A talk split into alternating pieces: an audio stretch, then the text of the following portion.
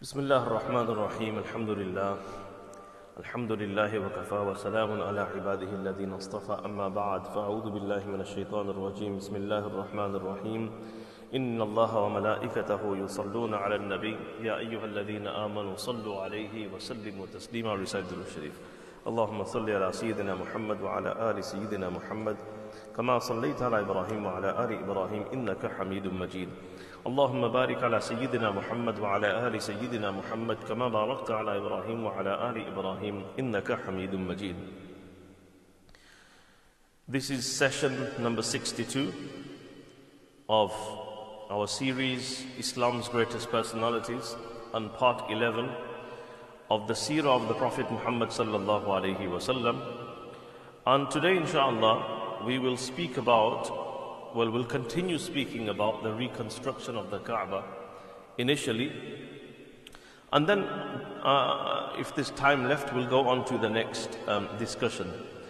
What I originally planned to do is continue speaking about the reconstruction of the Kaaba, because the last lesson we weren't able to um, complete. And there was a lot to cover, and uh, it was Salatul Maghrib. So then we said we'll carry on. Um, so we'll finish that off, inshallah. And then I was hoping to, you know, the models we've had upstairs uh, of the Kaaba of Masjid Nabwi, I was hoping could have brought them down here and discussed. However, um, as I was calling Adil Bhai to arrange that, he said they've just come to collect it, and it's literally leaving the masjid. Um, and it's it's not easy to put together. It's very, very heavy, lots of boxes, and it needs to be preserved, and it's very valuable because it's it's one of a kind. You, you don't get things like that. And it's moving on to the next place. So I had to quickly improvise. Um, when I say improvise, just basically move on to the next uh, topic. Uh, so we'll, inshallah, let's see how the time goes and how our journey continues, inshallah, from here. Uh, but the next topic is an interesting one as well. But yeah, inshallah, we can do that some other time. Those of you here who were here on Sunday morning at Salatul Fajr, we managed to go through some of it whilst we were upstairs. But I thought it would have been good because it ties in with what we're discussing, uh, to see the uh, the actual model of the Kaaba as it was according to our dis uh, discussion now. And then we could have discussed Masjid Nabwi as well. But uh, inshallah, some other time, uh, whatever Allah decides is best. So we were speaking about the history of the Kaaba and the different renovations of the Kaaba, um, and we spoke about who built it the first time and the second time and the third time, and we went through the whole history of the Kaaba from the beginning, from Prophet Adam alayhi salam's time, and we reached the time of just before the Prophet sallallahu alayhi wasallam's time. We also spoke about the Prophet sallallahu alayhi wasallam's time. What happened, why they needed to rebuild it, uh, and all of that that um, took place during his lifetime. Now, I'm just going to do a quick recap of some of the things we said towards the end so that you understand uh, what we'll discuss today. So, if you remember, the Prophet sallallahu alayhi wasallam had a wish. And the wish of the Prophet sallallahu alayhi wasallam was to Uh, reconstruct the Kaaba. So to demolish it and reconstruct it. Why? What was the issue? The Quraysh had just built it, and the Prophet ﷺ was also part of it. He took part. Why did he want to rebuild the Kaaba? What was the reason? So the part that they had excluded, he wanted to include that because that was originally part of the Kaaba. What else? He wanted to bring the door, the entrance, to ground level because the Quraysh had raised it very, very high. Anything else? Yes, there were originally two doors for the Kaaba, one to enter, one to exit. Quraysh had only made one door, so he wanted to add another door. And there's one more thing.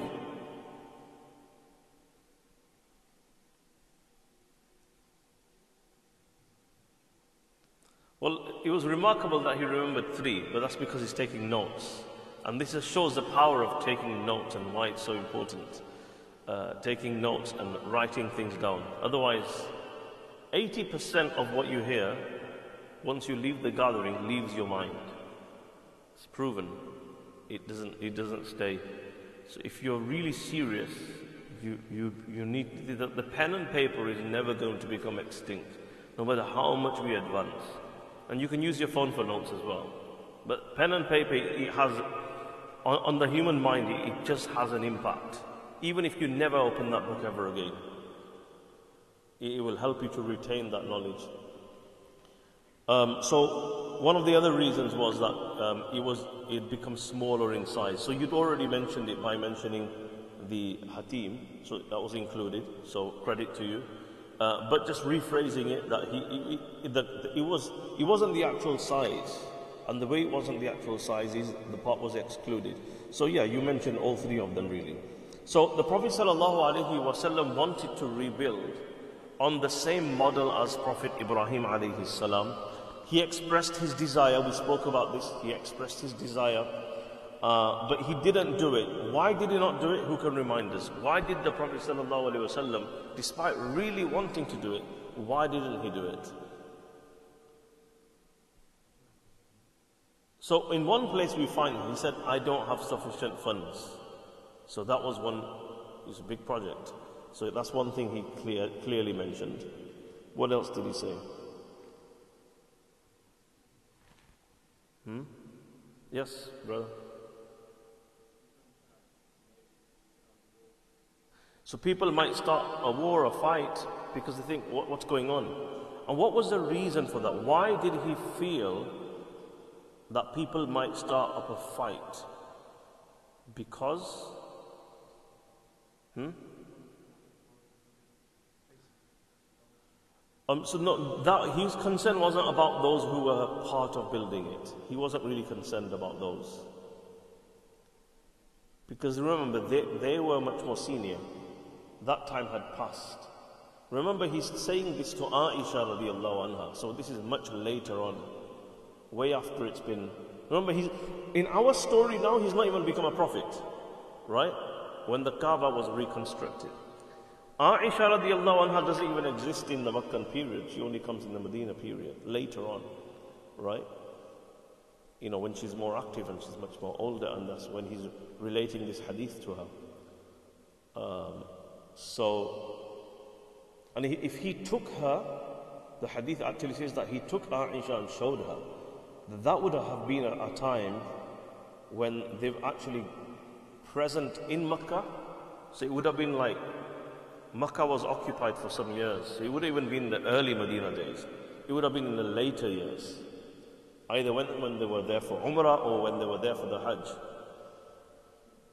So what was, what was the primary concern? Who, who can remind us of that? That's the one. Go on. Yes, the new Muslims. He, this is his primary concern. If it wasn't for your people only recently have accepted Islam, I would have gone ahead and done this. So this is what he was worried about, because they didn't have the full understanding. They didn't have the, and a lot of times people who are new or people who've just kind of repented, they're much more serious about things, okay? They take things like as, as it is, and they're so much more serious about it.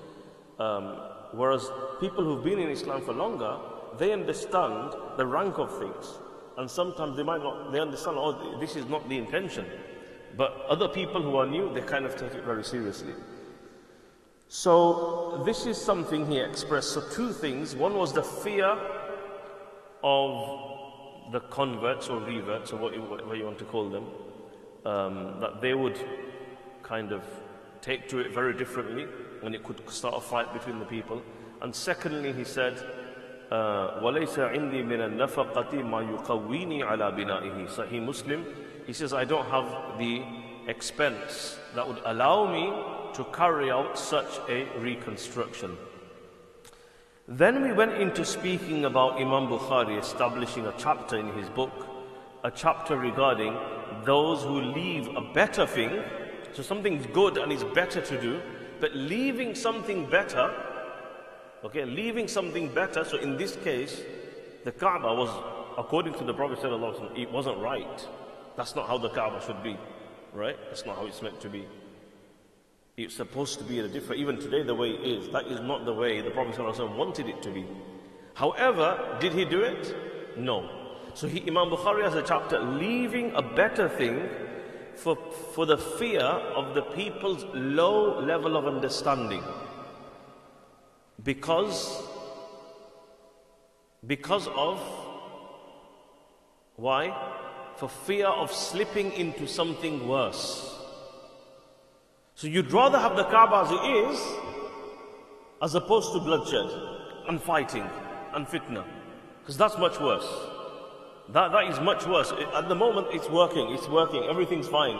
People are going around the Kaaba, people are doing the Hajj, it's perfectly fine. It, no one's got any issues with it, it's fine, it's working. But you change it, thinking, oh, that's the right thing to do, and people are not ready for it, ready for that change, then it's going to turn into a fight. I gave the example as well of something we did here a few years ago in Ramadan, thinking was a good thing, and that was in month of Ramadan, last ten days, we said, you know, um, witr salah we'll do after tahajjud. So people will do tarawih, whoever wants to go, goes, whoever wants to stay, stays, and then we have tahajjud here with jama'ah. So witr should be, ideally, is a sunnah or better to do after tahajjud. So we have our witr jama'ah afterwards.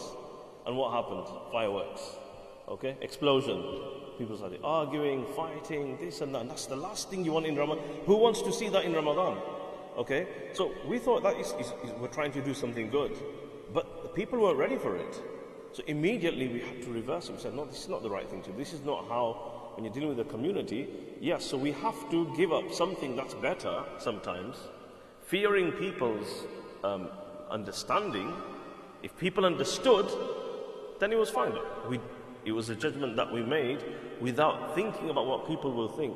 And it's a lesson you, you learn along the way. Otherwise, that will go into something much worse. And it, it started, okay? Alhamdulillah, Ramadan was going so well, and all of a sudden, okay, people started fighting and this and that. And, uh, and before it could become any worse, the announcement was made that from tomorrow, back to normal, witr will take place at its normal time. And alhamdulillah, it was fine. Maybe some years down the line, once everyone is educated, who knows? But it's not, this is this is in the Sharia, we have this, it's there. You understand, it's not hard and fast rule. So the Prophet ﷺ didn't rebuild the Kaaba, although he really wanted to. But he made arrangements for it that, look, Aisha, let me tell you something. If later on in your time I'm no longer around, let me show you. Let me explain it to you anyway. So the, this is important as well. Just because people have a lower level of understanding, that shouldn't be the driving force. That shouldn't be what leads us. That shouldn't be the dominant force and the power.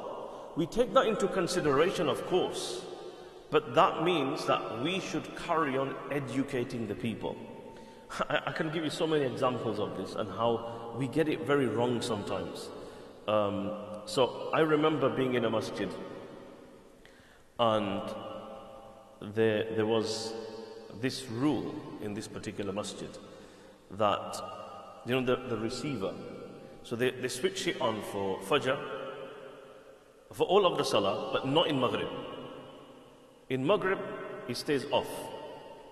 Now I used to find it really strange. I thought, well, if it's on for Fajr, Dhuhr, Asr, Isha, Jummah, why is it not on for Maghrib? So I, I just found it really strange. And then I asked, I thought, what's the reason for this?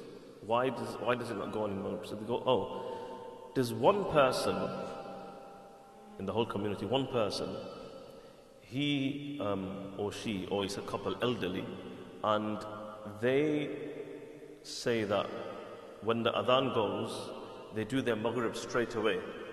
Uh, So if it's on, it disturbs them. It disturbs them. So because of which, um, you know, they shouldn't put it on. So based on that, a decision was made based on one individual.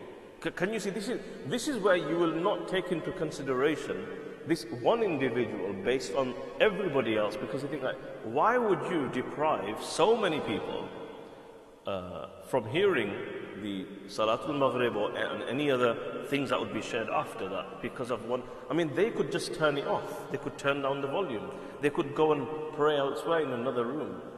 Um, another thing that was said is, oh, the reason why we don't switch it on at Maghrib time is because some people, they follow the Imam from home um, at Maghrib time. Now, you could apply that to all of the Salah. So, can you see where it gets a little bit funny? Because when you make one misjudgment based on something that's totally illogical, then you have to carry on these illogical kind of ideas. But that's not the right thing. Just because someone's doing something wrong, that doesn't mean you do the wrong as well. Okay, so this is the importance of educating. If that's the case, educate those that need to. The rest of the people that understand, let them continue benefiting. So sometimes we go kind of backwards. We base our judgments and decisions on ignorance instead of on knowledge and education. Can you see? So there's, there's a way of dealing with things. So on this occasion, the Prophet ﷺ left a better thing because of this. Um, and he took Aisha radiallahu anha and he said, look, if your people want to rebuild it, then come, come along with me. I'll show you the area which they left out. And then he went, and this is in Sahih Muslim, the Prophet sallallahu alaihi wasallam shows the area. And it's, it's, it's, it's very, there's so many lessons that you can take from here. Now, who's heard this? Aisha radiallahu anha. Now we move on to Abdullah bin Zubair radiallahu anhu. Abdullah bin Zubair, we spoke about this towards the end, if you remember, those of you who were here, just before the adhan went off. So Abdullah bin Zubair is the nephew of Aisha radiallahu anha. Okay, so a very close connection. That's his auntie. He's got access. There's no issue of being a non-mahram. There's no issue of hijab. Anytime he can go to her, speak to her, ask questions, learn the deen directly from her. Many other Sahaba did as well, even those who were not mahram, learned from Aisha radiallahu anha. But of course, because they were not mahram, it wasn't, she wasn't as accessible as would be for someone who'd be a nephew, like Abdullah bin Zubair radiallahu anhum. Now, time goes by. Abdullah bin Zubair, remember, he is the nephew of Aisha. Now, Aisha was so young, just trying to give you an idea of what kind of time period we're in. So the Prophet ﷺ has passed, the Sahaba have passed, meaning the, the, the Khulafa, Abu Bakr, Umar, Uthman, Ali. It's gone past that stage, and we're after that stage now, where Yazid bin Muawiyah, he has become the uh, leader, and Abdullah bin Zubair radiallahu anhu refused to give him the pledge. For whatever reason, he didn't agree with him. Uh, I don't want to give you the pledge. I don't think you're the right person. Okay? And so Yazid, he didn't agree with Abdullah bin Zubair not giving him the pledge, so he sends a big army.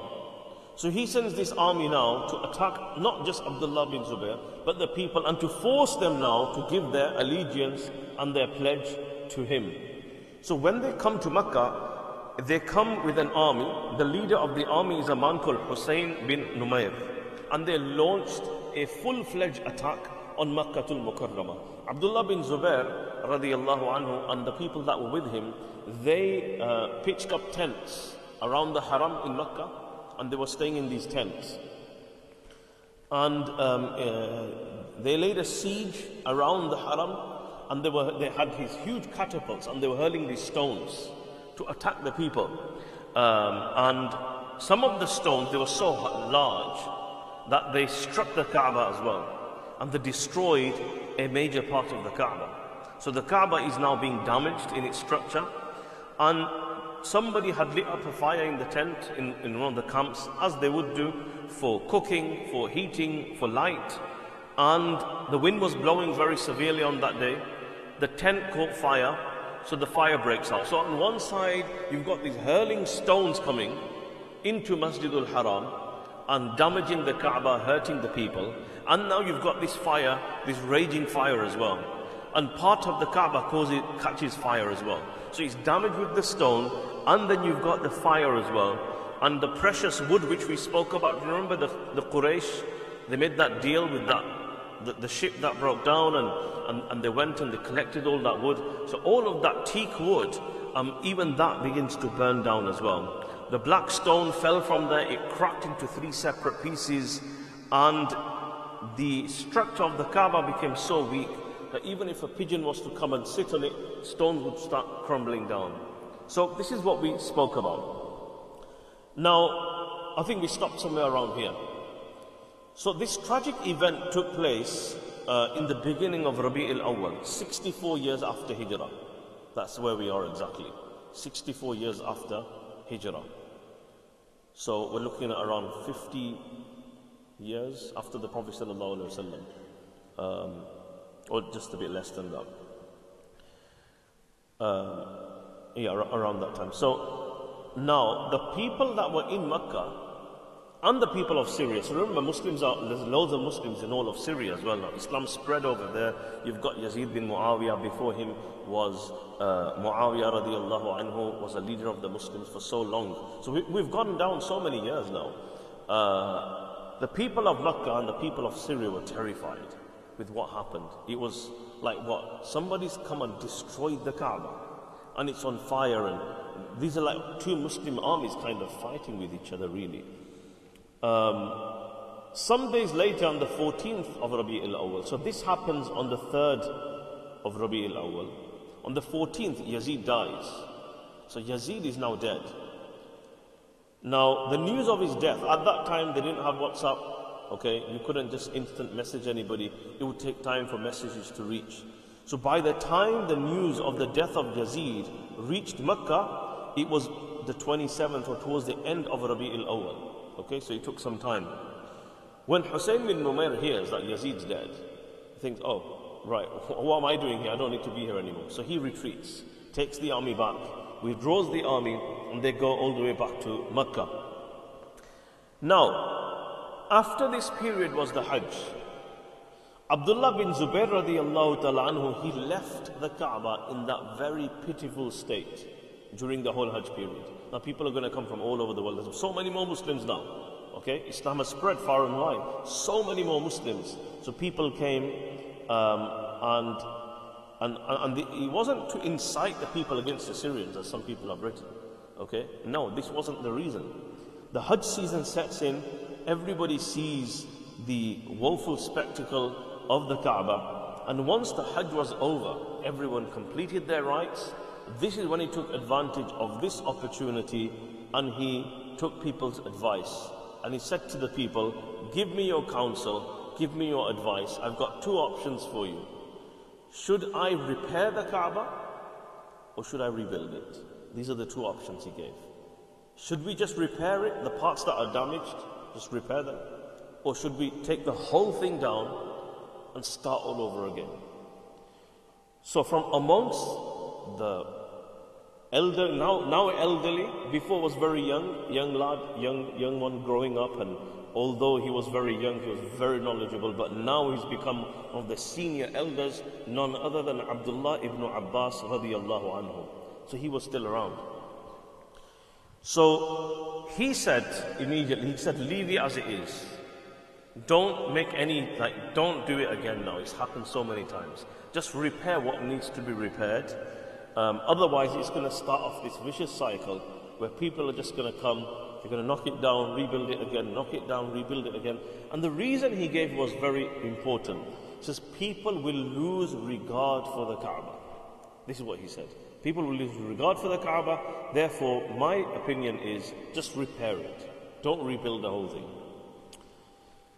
Abdullah bin Zubair radiallahu anhu listened to the people's opinions and he said, look, we've got some people saying repair it, some people saying rebuild it. Um, he says, I'm going to do istikhara. I'm going to do istikhara. Now, why didn't he just go for this option of repair it? He explains. He goes, I'm going to do istikhara. I'm going to do it for three days. I'm going to seek goodness from Allah. And the reason I'm going to do that is, he uses common sense. And he said, look, anyone you know, anyone I know, whose house has been burnt down, no one just repairs it and no one settles for that. Yeah? Does anyone do that? If you, if somebody, may Allah protect us all, Um, I know some people who've had this tragedy, and it's, it's dreadful. It's dreadful if it was to happen. May Allah protect us, keep all our houses safe. We don't realize how much of a blessing our house is until something like this happens. It's only then someone starts realizing. We've been complaining all this time, oh, this problem, that problem, my house is like this, it's not big enough, okay, it's too squashy, there's no space, it's like this. And you're looking at other people, but when something like this happens, you realize what kind of blessing you had. Um, so he says that I've never come across anybody whose house burns down or part of the house burns down and they just do a little repair, because you know fire, the damage it does. Because everybody I know would rebuild it again, because it's, it's the damage that's done, the smoke and, and whatnot. So based on this, no one's content. So he's basically saying, why should we have that kind of standard for the house of Allah? That's what he was trying to say. If we don't accept it for ourselves, why is it we, you know, why should we accept it for Allah's house? So he says, I'm going to do istikhara. So he did istikhara. For three days, he continued doing istikhara and seeking good from Allah subhanahu wa ta'ala. Hadith of Sahih Muslim, after three days of doing this istikhara, he decided that he's going to dismantle the old structure totally, dismantle it. And he's going to rebuild the Kaaba afresh. This is Abdullah bin Zubair radiallahu anhu, the nephew of Aisha radiallahu anha. And you can see the link because he's heard that hadith and he knew that desire of the Prophet sallallahu alaihi wasallam. This was like an opportunity for him. He didn't cause it to happen, okay? It happened. She's thinking, well, this is now a, a time to do this. By this time, Abdullah ibn Abbas radiallahu ta'ala anhu also agreed. He says, I, I like the idea, it's, it's correct. Um, And with him, there were other Sahaba, Jabir ibn Abdullah. Because you might think, you know, what's going on? Times have gone on. What about the senior Sahaba? What are, are there any left? Well, Jabir ibn Abdullah radiallahu anhu also agreed. Ubayd bin Umar radiallahu anhu also agreed. Abdullah bin Safwan bin Umayyah radiallahu anhu also agreed. And Miswar ibn Makhrama also agreed. Although Miswar ibn Makhrama, uh, he was, uh, he was martyred. Um, so this discussion had been going on, and he was martyred by when, when they laid the siege towards the end. Um, he was martyred the day they received the news of Yazid's death. That is when Miswar ibn Makhrama radiallahu ta'ala anhu was martyred. So lives were lost as well in this as well. It was quite serious. Now Abdullah bin Zubair radiallahu ta'ala anhu had heard the hadith of the Prophet sallallahu alaihi wasallam uh, from Aisha radiallahu anha. And that is when he said, today, I've got enough wealth. Wealth isn't a problem. And number two, I don't fear that me doing this is going to scare anybody away from Islam. The reverts, the converts, I don't have any worry. I don't think anyone is going to have any, because he consulted the people. He already consulted the people, and the people were fine with it. And they, they made a collective kind of discussion on this. Now, first of all, they made a plan to go and collect the stones that they're going to require for this reconstruction. Uh, so they went and gathered the stones and the rocks that were required. And then when the time came to dismantle the Kaaba, most of the people living in Makkah left Makkah because they were scared. They thought, not this again. This has happened in the past. So everybody thought that whoever dismantles the Kaaba, what's going to happen is a divine punishment might come and something's going to happen. So they all left for Mina. So they went for Mina. Um, and even the few that remained, uh, who were going to be part of this, they stayed back. They stayed further back. Seeing that nobody was prepared to go and initiate the dismantling of this, of, of the Kaaba, Abdullah bin Zubair radiallahu anhu himself, he took a pickaxe. He climbed onto the wall of the Kaaba and he started to pull it down.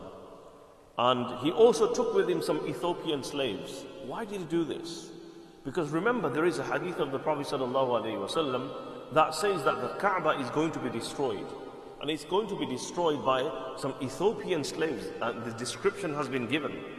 So if that was to occur, it happened now.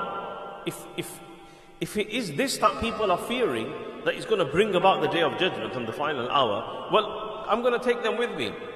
And if nothing happens, then there's nothing to worry about. So they come with him as well. And when people saw that nothing has happened, everybody came back and they all joined until they totally dismantled the Kaaba and there was nothing left whatsoever of it. And what did they see? They revealed the foundation stones upon which Ibrahim alayhi salam built the Kaaba. Um, so this was very interesting. He also called fifty notable people from the Quraysh uh, to witness the original foundation, um, which was six cubits and a span. And the, the measurements and everything have been noted by a scholar called Al-Azraqi. And he takes it from people that were present at that time when Abdullah bin Zubair radiallahu anhu, uh, when he totally dismantled the Kaaba, these dimensions are written, they documented, written down. Now, Abdullah ibn Abbas radiallahu anhu, he sent a message to Ibn Zubair. He said, look, this is a project, it's going to take some time. So this is very, very good advice he gave him. He says, what, what I want you to do is, there's no Kaaba anymore. Uh, people, what? Does that mean no one's going to come for Salah, no one's going to come for Umrah? Uh, if Hajj comes in that time, but people need to do Tawaf, right? How's it going to work? So he says to him that mark out the site very clearly, right? Mark it out very clearly. And he says, what you need to do is around the Kaaba, you need to make a structure out of wood, like a wooden frame, and cover it with cloth, right? So that people know that the Kaaba was here, work in progress, construction's taking place. You've probably seen it now in, during COVID and how they block certain parts off, or when sometimes we're doing, they're doing some kind of work. And you go to other places as well. You go there and it's sad because you can't actually see what's happening because there's work in progress. Okay, um, and, and like for example, those who've been to Palestine for about six or seven years, Um, you couldn't see the inside of the Dome of the Rock because there was uh, scaffolding there for about six, seven years. They'd been working. Now it's all been removed. Uh, and now you can see, for example, those who've been to Turkey, you'll see in the Blue Mosque, um, the famous Blue Mosque, has got, most of it's got scaffolding. So there's only a small part of it that's open. A lot of it's got work taking place. Uh, prior to that, we had the, the, uh, the Church of the Holy Sepulchre had their major grand restoration work. Uh, where they're just, just doing the restoration work, which they hadn't done for years and years. So at that time, you couldn't see much of it. So like that, the Kaaba basically had a structure around it. They put cloth around it.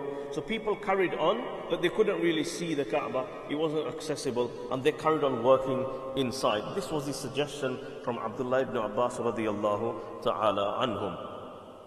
Now, Abdullah bin Zubair radiyallahu ta'ala anhu wants to build the Kaaba on the um, the way Ibrahim alayhi salam had it during his time. So the original Kaaba, if you remember, the original Kaaba, even during the time of Ibrahim alayhi salam, wasn't very high. It was longer, but it wasn't very high. So behind the curtain, the construction continued. So one of the things he did, Um, contrary to the build of Ibrahim alayhi salam, he raised it much higher than it was. So it was raised to eighteen cubits high. Um, but remember, even though he raised it that high, what they've done now is they've raised it higher, but they've made it longer. So it looked a bit disproportionate because it was still very wide. But even though they made it higher, it still looked quite short, right? And it, it didn't look so well. So they raised it another ten cubits higher and made it twenty-eight cubits high in total now. So you can see how high they've gone.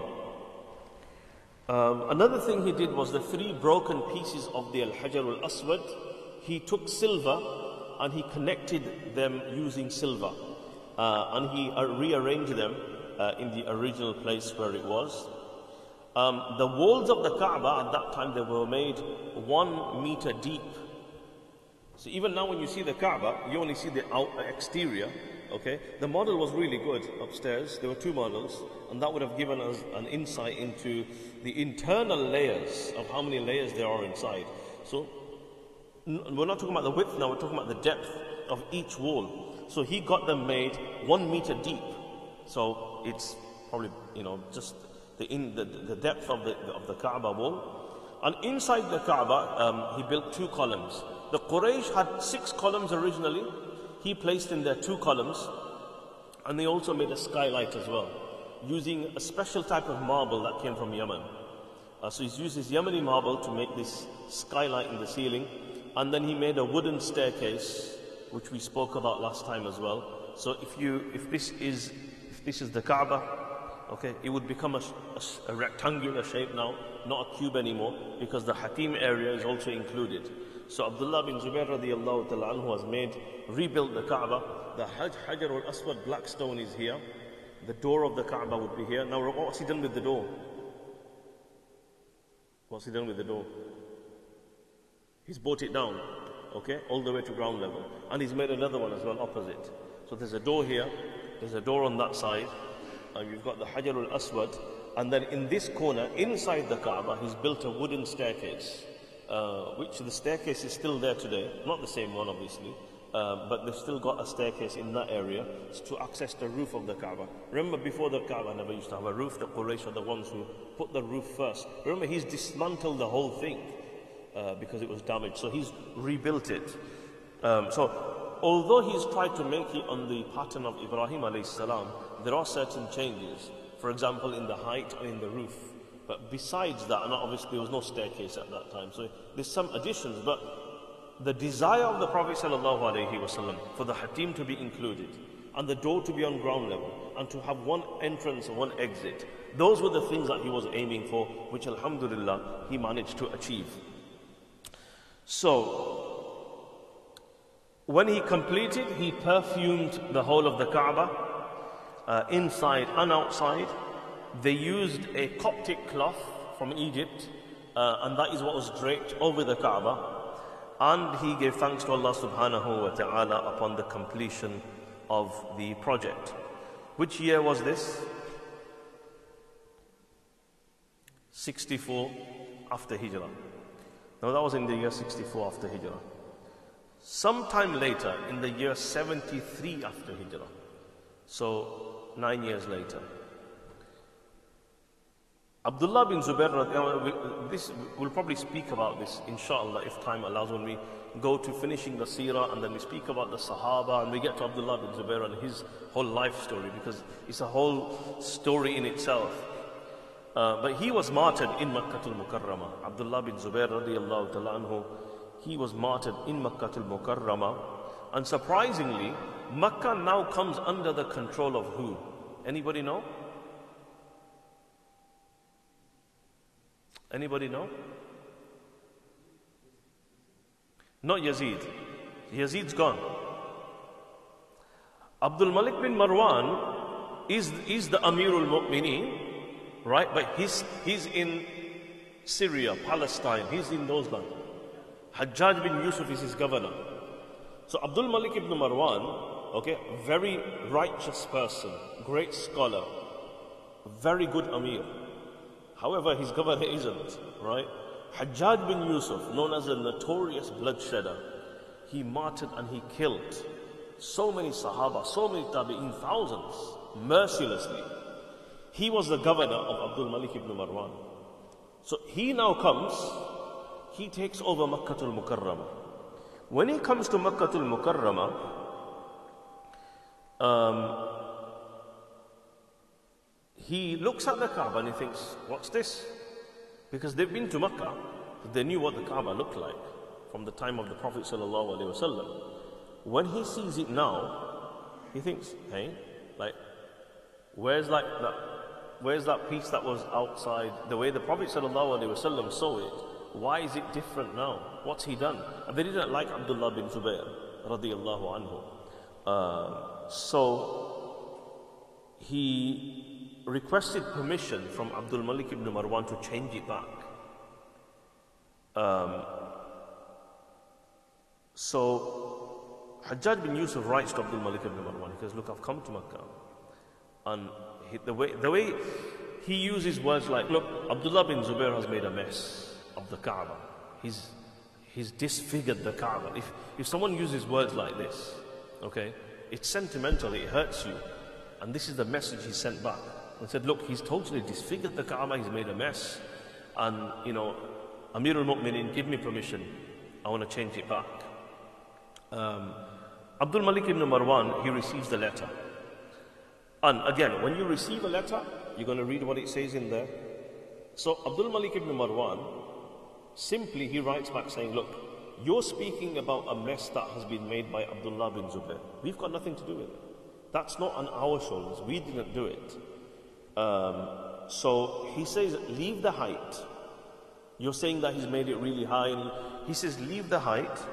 Just whatever additions there are, which you feel are, have, you're saying it's been changed from the way the Prophet ﷺ endorsed the Kaaba and it's gone against the prophetic way, just change those things. So you're saying the Hatim isn't there anymore. Well, make the Hatim and close the door, the second door, because that wasn't there at the Prophet ﷺ's time. Thus Hajjaj proceeds accordingly and he makes the changes. This is in Sahih Muslim. Now, you might be thinking, well, Abdul Malik ibn Marwan, why would he agree? The reason he agreed, he didn't know the hadith of the Prophet ﷺ. That hadith hadn't reached him regarding the Prophet ﷺ's desire to change it back. When he heard the hadith that the Prophet ﷺ expressed his desire very clearly and explicitly to Aisha radiallahu anha, Abdul Malik ibn Marwan really regretted his decision. He was holding his stick in his hand and he just kept scraping the ground. You know, sometimes when you're in deep thought and you just, he was just scraping, he's thinking like, what have I done? Like, how could I have done something like this? He felt so bad, he felt so horrible about this. And he just, he, and, and he said, had I known of this hadith, I would have never given permission to Abdul Malik ibn Marwan to go and change it. I didn't know. He did it thinking the Prophet ﷺ had endorsed the way the Kaaba was. Why did somebody come and change it and make changes? So he just put it back to the way it was in the prophetic era. Um, And he also had a go at Hajjaj ibn Yusuf as well, and he condemned him for what he did. So, just to clarify, I mentioned this because this becomes a target on people like Abdul Malik ibn Marwan, who was a very notable person, respectable person, pious, righteous scholar, done some great work. The commissioning of the Dome of the Rock that we see in, in, in Palestine, that was commissioned by Abdul Malik ibn Marwan. Um, the Musalla al-Qibli, again, Uh, Abdul Malik ibn Marwan, and then his son Walid ibn Abdul Malik. So think about it, Abdul Malik ibn Marwan has a huge role in the Kaaba that we see today.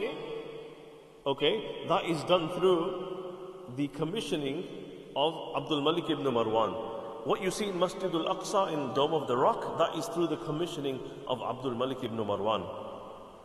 Um, but yeah, Hajjaj ibn Yusuf was a, a not so good person. He killed many, many, many, many Sahaba and Tabi'een.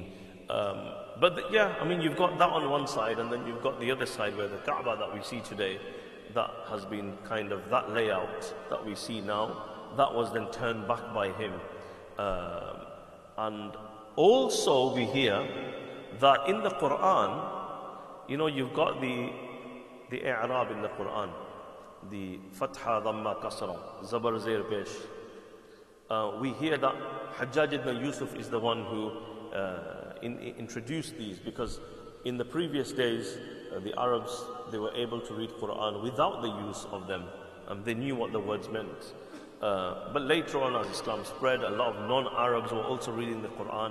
Also many Arabs who didn't know uh, the correct manner of reading. To assist them, this is why these uh, diacritical marks were then added in later on, to make it easier for people. They were already there in the sense that without them being there, people knew how to recite it. So it's not something that was added. It's not an addition, addition, okay? Um, this is why people like Imran Hussein, who comes out with this kind of rubbish about the verse of the Quran, وَإِنَّهُ لَعِلْمُ الْلِسَّاءَ وَإِنَّهُ لَعَلْمُ الْلِسَّاءَ, and diacritical marks, and people added, and it, no one added it in. Okay, him, him claiming what he claims, he's, he doesn't believe in the, the, he's saying basically that every Quran that we have is, is wrong. And that's a very bold statement to make. You actually lose your Iman by saying that. It's a very, and he's not said it for one thing, he's said it in other places as well. So it's not a light issue. It, it just sounds very rosy, and uh, but in reality, it just shows also the ignorance of how far uh, from the truth and reality the understanding is. Because remember, the word is the word. Whether it's written or not is because of, we don't know how to pronounce it, but the pronunciation is Quran. That's the Quran. It says wa innahu. If Quran says wa innahu la ilmun lissa, so that pronunciation ilmun is always going to be ilmun, whether somebody draws a line underneath it or not. That was only added to make it easy for people to read it. Uh, so. Let's move on. So after Abdul Malik ibn Marwan, um, his son is Walid ibn Abdul Malik. Walid ibn Abdul Malik is the one who completes the uh, the Jami' al-Qibli. So when you go to Masjid al-Aqsa and you, the Imam leads the Salah from the, the prayer area at the front, which is called Musalla al-Qibli. So this was completed by Walid ibn Abdul Malik, the son of Abdul Malik uh, bin Marwan. Uh, but Walid ibn Abdul Malik, um, he passes away. His brother Suleiman ibn Abdul Malik, he then becomes the Khalifa. So this is now, we're looking at ninety-six after Hijri. ninety-six after Hijri, uh, Suleiman ibn Abdul Malik, he becomes the Khalifa. And he comes for Hajj. Remember, they're in, they're in Syria, they're in Palestine, they're in those lands. So when he comes for Hajj, he expressed his desire, and he said that had it not been for the work of Amir al-Mu'mineen, who's he referring to? Amir al-Mu'mineen? Hmm? Who's Amir al-Mu'mineen he's referring to?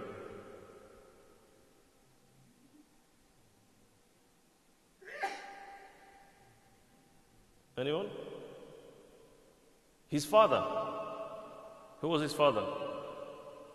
Abdul Malik ibn Marwan. So he's referring to his father as Amir al-Mu'mineen.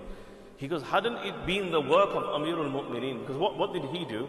It was under his instruction that the Kaaba was turned back to the way it was during the Prophet ﷺ's time. So because after he found out that his father regretted it, and he found out that his father had the hadith later on, he wanted to change things back again. But he thought, because of Amir al-Mu'mineen, he was my father, because he was part of turning it the way it is now, um, I would have loved, otherwise I would have loved to uh, change the Kaaba according to the plan of Abdullah bin Zubair radiallahu anhu. Thus he left it. He didn't make any changes to it. Now we go fast forward. So that was during the Umayyad rule. After the Umayyads came the Abbasids. During the Abbasid, who's the most famous person you hear in the Abbasids as a ruler? Hmm? Now Salahuddin comes later on in the Ayyubid period. Harun Rashid. When you say Abbasid period, you think of Harun Rashid straight away. Harun Rashid, you hear about Harun Rashid a lot. He was a very pious person, intelligent, many, many stories. He had a very good connection with the ulama and the scholars as well. So Harun Rashid, he wanted to rebuild the Kaaba according to the structure of Abdullah bin Zubair. He had money and he had the clout, he could have done it. So, and, and this was the great thing about these people. They consulted the ulama.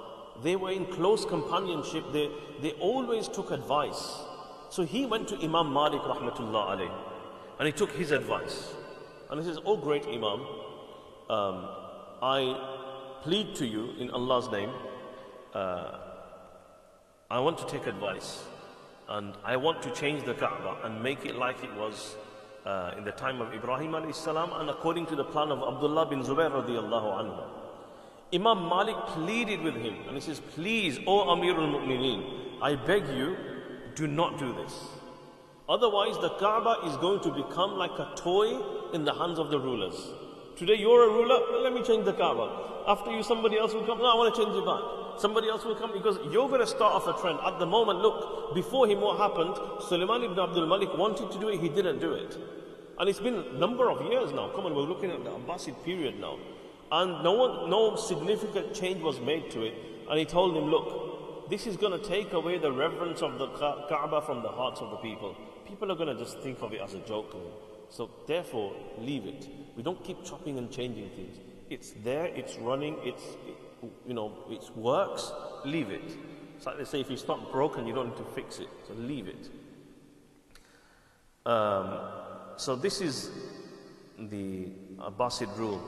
And um, I thought I'll just mention something actually regarding this point about Abdul Malik bin Marwan. You know, Abdul Malik bin Marwan, he kind of went along with what Hajjaj ibn Yusuf wrote to him. And this is very human. We can be quite judgmental sometimes um, about people, especially when it comes to pious people.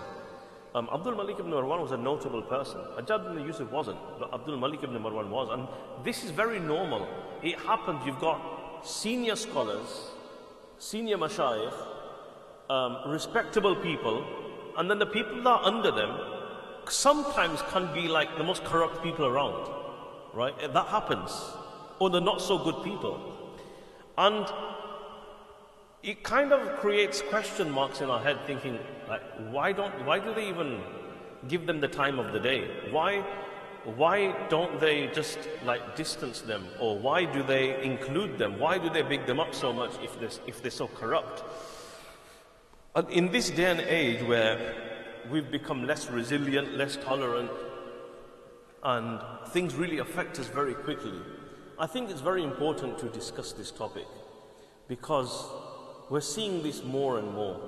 So I, I think this gives us a good uh, precedent there, where Abdul Malik ibn Marwan is a notable senior person, uh, pious person. Under him he's got someone like Hajjaj ibn Yusuf. Now, sometimes these individuals, meaning these not so good people, um, they're very charismatic, they are very clever, very um, sly as well, and they've got their way, they've got their way, they've got their words, they've got their certain style. Maybe when they're in the presence of these pious people, notable people, they have a very good uh, sort of kind of behavior, very good character, a very good image they create, and their persona is very different in front of them, and you know they never show that side, um, especially if it's always a, a, a, a, a, an approach of khidmah, of service, um, of helping out. Then you know why wouldn't you? If somebody is very charitable in that way and helping out and assisting and supporting. Now, what happens in these scenarios generally is, it depends who gets there first. This is how it works. It's who gets there first. And I know from an Islamic perspective, if somebody comes to you, okay, if for example Adam comes to me and he tells me something about someone or something, okay, about Iqbal Bhai for example, my job is to go to Iqbal Bhai and verify and hear his side of the story as well. But we're human beings. We're human beings. We don't always end up doing that. We should do that, but that doesn't always happen. And in times of the past, right, in the past, for let's take this scenario. Abdul Malik ibn Marwan just hears one side in a letter from Hajjaj ibn Yusuf. Look what Abdullah Zubair bin Zubair has done. Abdullah bin Zubair doesn't even exist anymore, okay? He's made a whole mess. He's disfigured the Kaaba. And especially when you hear something like that, you can't think, whoa, like, it knocks you back and you think, whoa, really? How, how, how could he have done something like that? And then you become sentimental, you become emotional, and then you say things, you do things. So this is how it works. So if, for example, sometimes you might hear some respectable sheikh or pious person has given a decree or made a decision or said something about someone or something, a lot of times this is what's happened, where it just, who's got to them first? Someone's got to them first, they've given a twisted story and they've made them believe it. Now that doesn't mean that the sheikh should not clarify. No sheikh is beyond the sharia, okay, regardless of who it is. However, we have to understand that they are human beings. The Prophet ﷺ came out to the people and he said to them very, very clearly. What did he say? Do not bring people's complaints to me. He said this very clearly. Do not come to my house and complain about people to me. Don't. Don't tell tales. Don't come to me and start telling me about people. Why? He says, when I come out of my house, I want to see everybody with a clean heart. What's he trying to say there? That's, that's powerful. Despite him being the Nabi of Allah, he's telling us, if you come and tell me something about someone, I'm going to feel a certain way in regards to that person. Whether or not I've verified it or not, it's just, once you hear it, you're a human being. So he just cut it out. He said, look, just don't tell me anything. Don't tell me things about, don't relate to me people's stories and he's done this and she's done this. Just stop doing it. So, if someone like the Prophet ﷺ is saying that I'm worried that I come out and I want to be like, I want to look at everybody and not have anything against anyone in my heart. So the people of today, despite them being scholars or pious people, if if they're if people are going and kind of brainwashing them and feeding them information and stories, and then they were to make a judgment, we need to be a bit more tolerant and understand it from that perspective. Is everyone understanding what I'm trying to get at? Okay, I'm not saying that they shouldn't verify information. I'm not saying that they're okay in doing that, but we have to understand the bigger picture and allow that room for hu being human. Okay, if someone's a someone's a, a, a scholar, that doesn't mean they're not human anymore, and we have to allow for that. And it doesn't just apply to scholars; it applies to anyone of a position. Um, you know, they could kind of make a judgment. It could be your a manager at work, for example, or a boss, or okay, or a C E O of a company, for example, and it, someone might have said something to them. And that's the news that they've got. They've not heard otherwise. And there's no reason for them to doubt it. Okay, yes, we should check, but we're human beings. We don't do that, and we should. And this is why sometimes certain things are said and done. Had they known the reality like Abdul Malik ibn Marwan, later on he regretted it. Had I known of this hadith, I would never have told uh, Hajjaj ibn Yusuf to change the Kaaba back to as it was. Okay, so this is what happens in the Abbasid rule, and Harun al-Rashid does not make any changes to the Kaaba.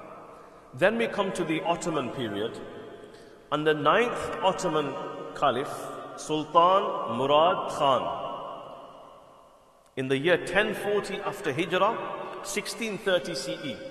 So sixteen thirty C E, ten forty after Hijrah, he rebuilds the Kaaba. Now you might think, what, what, what happened to him? Why did he build the Kaaba? Well, there was a strong flood that happened uh, in Makkatul Mukarrama, and it tore away a lot of the uh, parts of the Kaaba, uh, significant damage. And he rebuilt it exactly as the way Hajjaj ibn Yusuf did, um, as we see it today, basically. It was rebuilt exactly the same. The only change was decorative changes. So in terms of its structure, it was... And, and that's how it is till today, remain till today. So after that date onwards, um, there has been renovations, but not the whole structure where it just gets totally taken down to the foundation and rebuilt again. So sixteen thirty was the last major uh, rebuilding of the Kaaba. Um, in terms of the height, I don't know if this is accurate, but I've got here fourteen meters. Does that sound right? I don't, I don't know. It's much bigger than you think, for those of you who have not been. Uh, for those who've been, you know, if you've never been, um, it's much bigger than what you think, what you perceive it to be. You can see it on Haramain Live, and you can see pictures of it, but it's only when you go they think like, well. Um, so that was in regards to the Kaaba, and that's where we end on that. Now we've got some time remaining, so inshallah we'll, we'll go on to our next discussion as well. So we are heading now towards, we're heading towards the Prophet sallallahu alaihi wasallam receiving prophethood, but we've not got there yet. We've got some things to discuss prior to that. And what we're going to discuss now is we're going to speak about prophecies um, about the coming of the last prophet, and specifically prophecies that were uh, made and given in the previous scriptures. So we're going to speak about the Torah, we're going to speak about the Gospel, the Injil, we're going to speak about the Psalms of David, Zabur, we're going to speak about some of the works and the scriptures of the Zoroastrians, some of the scriptures of other faiths like the books of the Hindus, for example, how the mention of the Prophet ﷺ's arrival was clearly and very categorically mentioned in those books. And it's not just um, just a, it's not just like a mere mention. There's discussion, there's description um, that was there. Now, the people of the book, when we speak about people of the book, we're speaking about the Yahud and the Nasara, but the Yahud in particular, they had all along been waiting for the arrival of the last prophet. They'd been waiting. Now, how did they even end up in Medina? Why do you get tribes of Yahud in Medina Munawwara? How did that even happen? That happened because they migrated, because they had read that the last prophet is going to come to these lands. Otherwise, they weren't from those lands. How did they end up, so many of them, in Medina when the Prophet ﷺ arrives? Yes, they were they were they, they were driven away later on and expelled from Jaziratul Arab.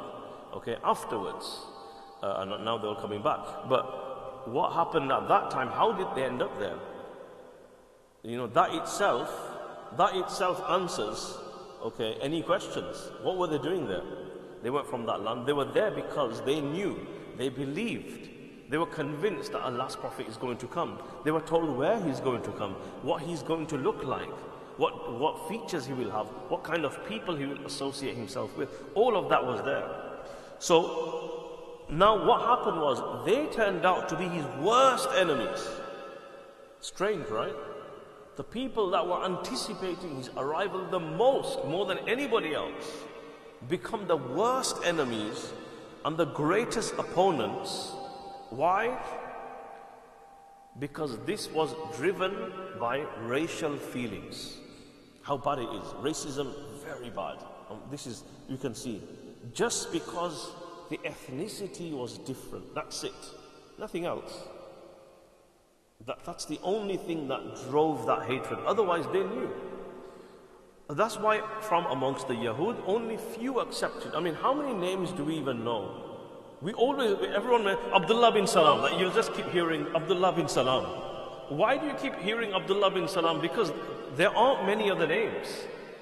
There may, may have been others, right? I'm not saying there weren't, but there's not loads. Only few of them actually accepted, because they were able to see through the racial hatred, right? So it's a very deep-rooted racial hatred based, based on ethnicity, that why not one of us? How can somebody else? Why not one of us? Why not one of our people? And that's what it was rooted on. And By that, before the arrival of the Prophet ﷺ, within that community, certain things had already become very common, like deceit, treachery, backstabbing, being unreliable, breaking of promises and agreements. Um, that was something, historically you can find that. We're not making things up just to make one people look bad or anything. We're just mentioning what's there, and if they will say that themselves.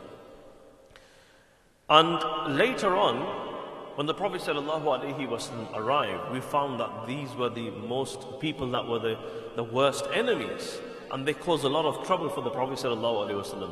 But they did it in a very deceitful way. Once their treachery and their deception was exposed, and it was very, very clear and in the open, that they had no mission but to assassinate and kill the Prophet ﷺ, and they tried it on so many occasions. Once that was discovered, what happened? They were, dis they were expelled from Jaziratul Arab. And like we find in the hadith of the Prophet ﷺ, to expel them from the Jaziratul Arab. And this is, there's a reason, that's the reason there. Where if you've got people within you who are just out there to kill you, to annihilate you, and they're just speaking up against you, despite your kindness, despite your warmth, despite you welcoming them, despite you giving them rights. And so many things were tried and tested, but none of it worked. They poisoned the Prophet ﷺ. Remember the, the meat that comes, and the Prophet ﷺ ate, ate from it, and then he took it out. And then later on, that did affect him. Black magic was done to the Prophet ﷺ. So many things like that. Um, they slandered his wife. Okay, all of the, there's so many things that happened. Um, so many attempts to assassinate him, and there were loads of things that were happening all of the time. Um, this, this takes place. Now, once Islam started to spread, so removal of them was the benefit of the world, because now they can carry on doing the work without these obstacles and hindrances in place. Now Islam started to spread. The Prophet ﷺ passes away, the Sahaba take over, and Islam started to spread. It went to as far as Syria, for example. Now note the names of the places I'm going to mention. Syria, Palestine, Egypt, Yemen, Jordan, Sudan, Tripoli, meaning Libya, Algeria, Morocco. What do you notice about these countries? What could you tell me about? They speak Arabic. Were they? We've already spoken about Arabia. Our when we when we started like many many weeks ago, we spoke about what Arab, who are Arabs, what is Arabia, right? And where did the first Arab come from? Did any of these countries have anything to do with being Arab? No. So what religion did all these people generally follow? They were Christians. These were hardcore Christians. Right? But they're so impressed. All of these countries, Syria, Palestine, Jordan, Libya, Egypt, um, all of these countries, Morocco, all of this, this was all Christians. They were so impressed by the conduct, the character, and the just Muslim character, Muslim conduct, Muslim dealings. They were so impressed by it that not only did they embrace the faith, they embraced the language. And how much did they embrace the language Arabic? They embraced it so much that they forgot their own. And now we consider all of this as the Arab world. That wasn't the Arab world. Those countries were not Arab. Now, if, if, you, if you look at somebody from Egypt, okay, we think of them as Arabic. This Africa, okay, we call them Arabic. Okay, Palestine, we call them Arabic. Okay, uh, you look at Morocco, for example, we call it, this is Africa as well, we call it Arabic. Arabic? How did they become Arabic? Okay, up, you might have not thought of this up until now. But they, they, these are Christians, okay? So these have all accepted Islam. Imagine a massive, massive revolution in the Christian world where they've got this desire. They were so impressed.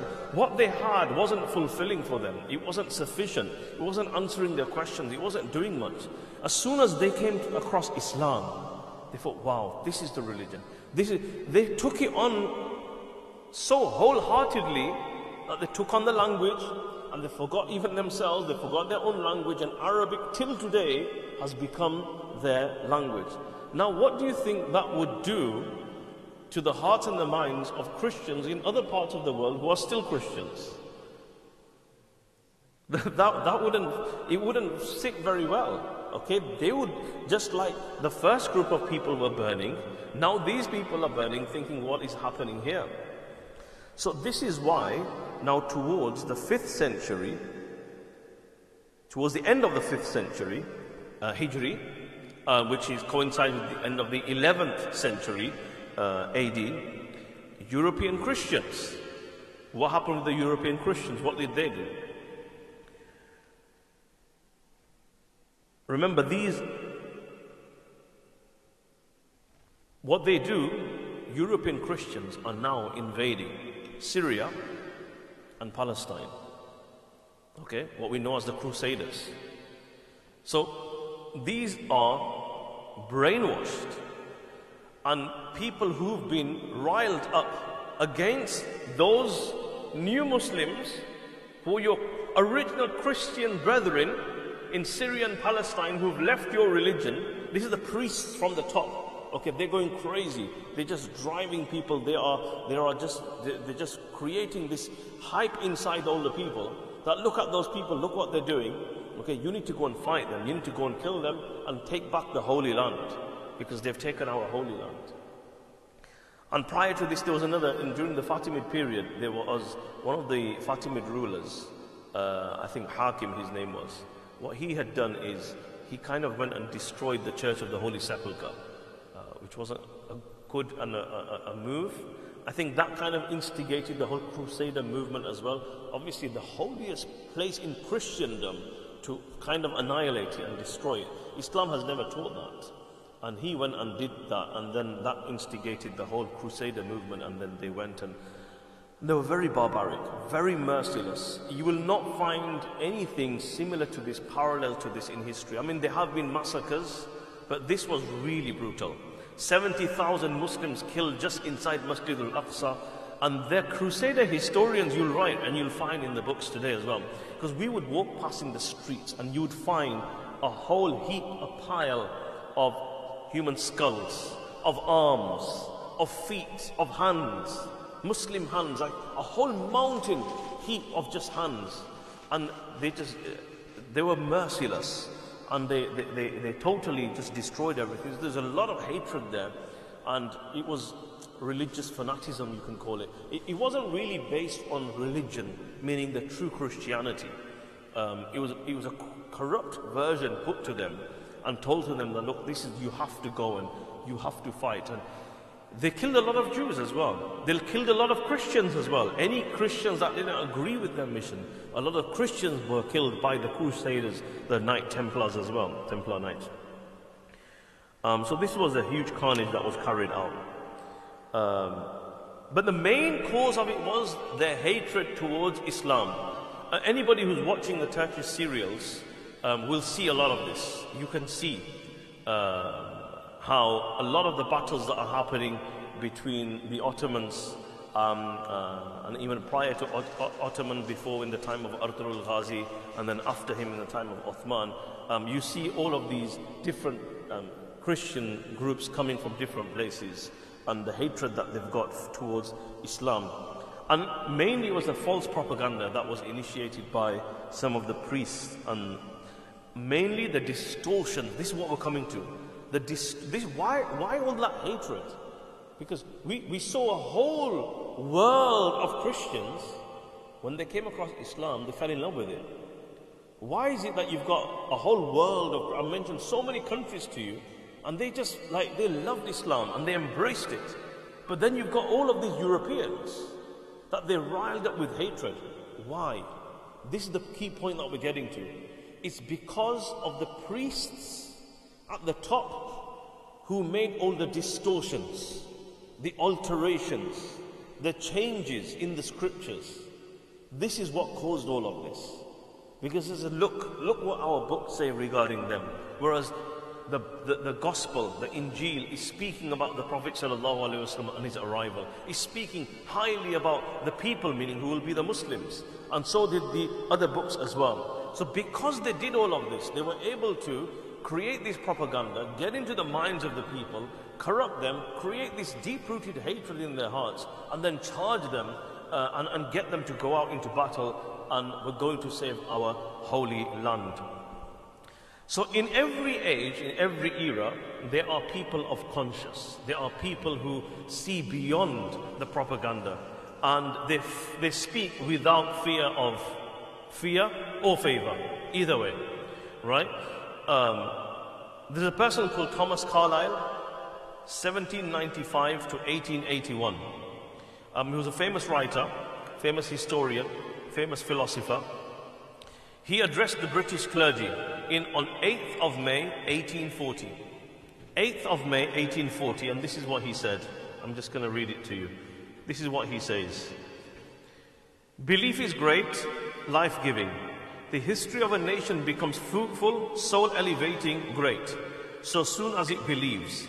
These Arabs, the man, Muhammad, meaning Muhammad sallallahu alayhi wasallam, and the one century. It is not as if a spark had fallen, one spark, on a world of what seemed black and noticeable sun. But lo, the sun proves explosive powder, blazes heaven high from Delhi to Garenda. I said the great man was always as lightning out of heaven. The rest of men awaited for him like fuel, and then they, they too would flame. So he spoke the truth.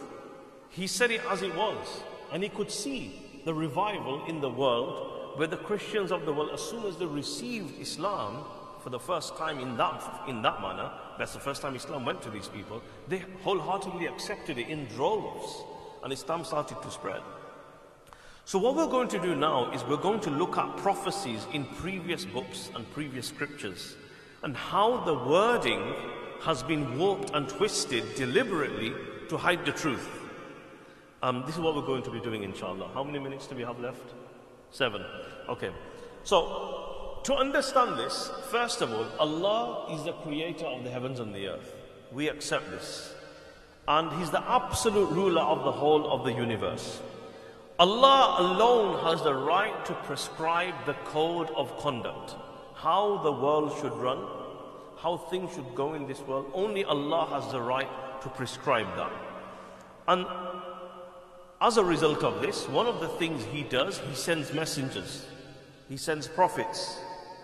And the last, He decided, this is His code of conduct, because the universe belongs to Allah. He decided that the last prophet is going to be Prophet Muhammad sallallahu alaihi wasallam. Not Jesus, not Moses, we respect all of the prophets, but the last prophet is Prophet Muhammad sallallahu alaihi wasallam. We honor all of the prophets. Hadith of Sahih Bukhari, Sahih Muslim, beautiful hadith, you might have not heard it before. The Prophet sallallahu alaihi wasallam says, "Wal anbiya'u ikhwatul li'allat, ummahatuhum shatta wa deenuhum wahid." He says all of the prophets are like stepbrothers. Very interesting analogy. The Prophet sallallahu alaihi wasallam says all of the prophets are like stepbrothers, like they're from the same father, different mothers. Right? So he says we are all from one, meaning our deen is one, our faith is one, our mothers are different, meaning the, the, the, the laws, the minor laws might be different in the religion of Musa alayhi salam and Isa alayhi salam, Ibrahim alayhi salam, Dawud alayhi salam, Zakaria alayhi salam, Muhammad sallallahu alayhi wasallam. Some of the laws will be different. So we've got different mothers, but our father is the same, meaning our deen of La ilaha illallah, the methodology, the original faith is the same. So he says that all of the prophets are like stepbrothers with different, from different mothers. Our father is the same, got different mothers. So our faith is one. So Allah subhanahu wa ta'ala, another thing which is very interesting is Allah subhanahu wa ta'ala, uh, He took a pledge. Quran mentions this. Allah took a pledge from every single prophet. And this is in the Quran. وَإِذْ أَخَذَ اللَّهُ مِيثَاقَ النَّبِيِّينَ. Allah took a pledge from every single prophet, from Adam alayhi salam till Isa alayhi salam, every single prophet that came. Allah took a pledge and a promise from every prophet. What? And three things. He says, look, you're the prophet now. He told Dawud alayhi salam, for example, you are the prophet now. However, there is a prophet of mine who's going to come at the end. His name is Muhammad sallallahu alayhi wasallam. If he was to emerge in your time, what will you do? Allah says to every prophet one by one, individually, one by one, He said, look, there's a beloved prophet of mine who's going to come at the end. However, if this prophet was to arise in your time, I want you to give me a pledge and promise me three things. Number one, that you will believe in him. Number two, you affirm his message. And number three, you will help him in his mission. And every prophet said, oh Allah, we promise we will believe in him, we will affirm his message, and we will help and assist him. Every prophet was made to take this covenant.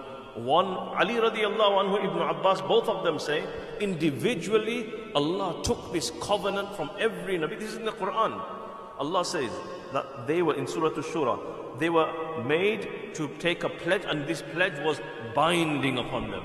That if Prophet Muhammad sallallahu alayhi wasallam appeared, for example, at the time of Isa alayhi salam, Musa alayhi salam, they would put their hands up. They would have to believe in him. They'd already made this contract with Allah before. Look, you're the prophet. However, if he comes, you take a step back. Now you understand when all of the prophets on the night of Mi'raj, they stood back. Okay, and the Prophet sallallahu alaihi wasallam led, because they, oh, every prophet had given this covenant. Quran mentions this very, very clearly. And this is why, for example, Ibrahim alayhi salam made that dua. When he made it, رَبَّنَا وَبَعْثْ فِيهِمْ رَسُولًا مِّنْهُمْ يَتْلُوا عَلَيْهِمْ آيَاتِهِمْ وَيُزَكِّيهِمْ وَيُعَلِّمُهُمْ. Ibrahim, why is Ibrahim alayhi salam making these du'as for the Prophet sallallahu alayhi wasallam? Allah had taken a pledge and a covenant from every Nabi. That look, you're the Prophet, however, my greatest Prophet is Muhammad sallallahu alayhi wasallam. If he appears in your time, you have to promise me three things. That you're going to believe in him, you're going to affirm his message, and you're going to support him. So this is why Ibrahim alayhi salam is making dua for Muhammad sallallahu alayhi wa sallam and for us. This is why all of the prophets, they, they already knew. In one hadith, the Prophet sallallahu alayhi wa sallam said that I am a slave of Allah. I was already the seal of prophets whilst Adam alayhi salam was still a lump of clay. Meaning when he wasn't even created, I was already the seal of prophets. Allah had already decreed that. And then he goes, now let me tell you how this all started. And he gave, he said, I am the answer of the prayer of my father Ibrahim alayhi salam. I am the glad tidings of Isa alayhi salam. And I am the result of the dream that my mother Amina saw just before she gave me birth. So this gives us a background to what we'll be discussing inshallah in the following sessions regarding the Bible, the Torah, the Gospel, uh, the Injil, and the Psalms of David, some of the Hindu scriptures, Zoroastrian scriptures. We're going to go into them and see what do they say regarding the coming of the Prophet Muhammad sallallahu alaihi wasallam, despite them being changed. We're going to see the distortion, we're going to see how it's been twisted, and we're going to see some of the things that are already still present despite all of the changes. And we're going to see what the Quran and the Hadith also say in regards to this as well. However, next two weeks we won't be having a session, it'll be after that as well inshallah. So not next week, the week after, the third Tuesday inshallah we'll continue. May Allah subhanahu wa ta'ala give us the tawfiq wa akhiru da'wana and alhamdulillahi rabbil alamin.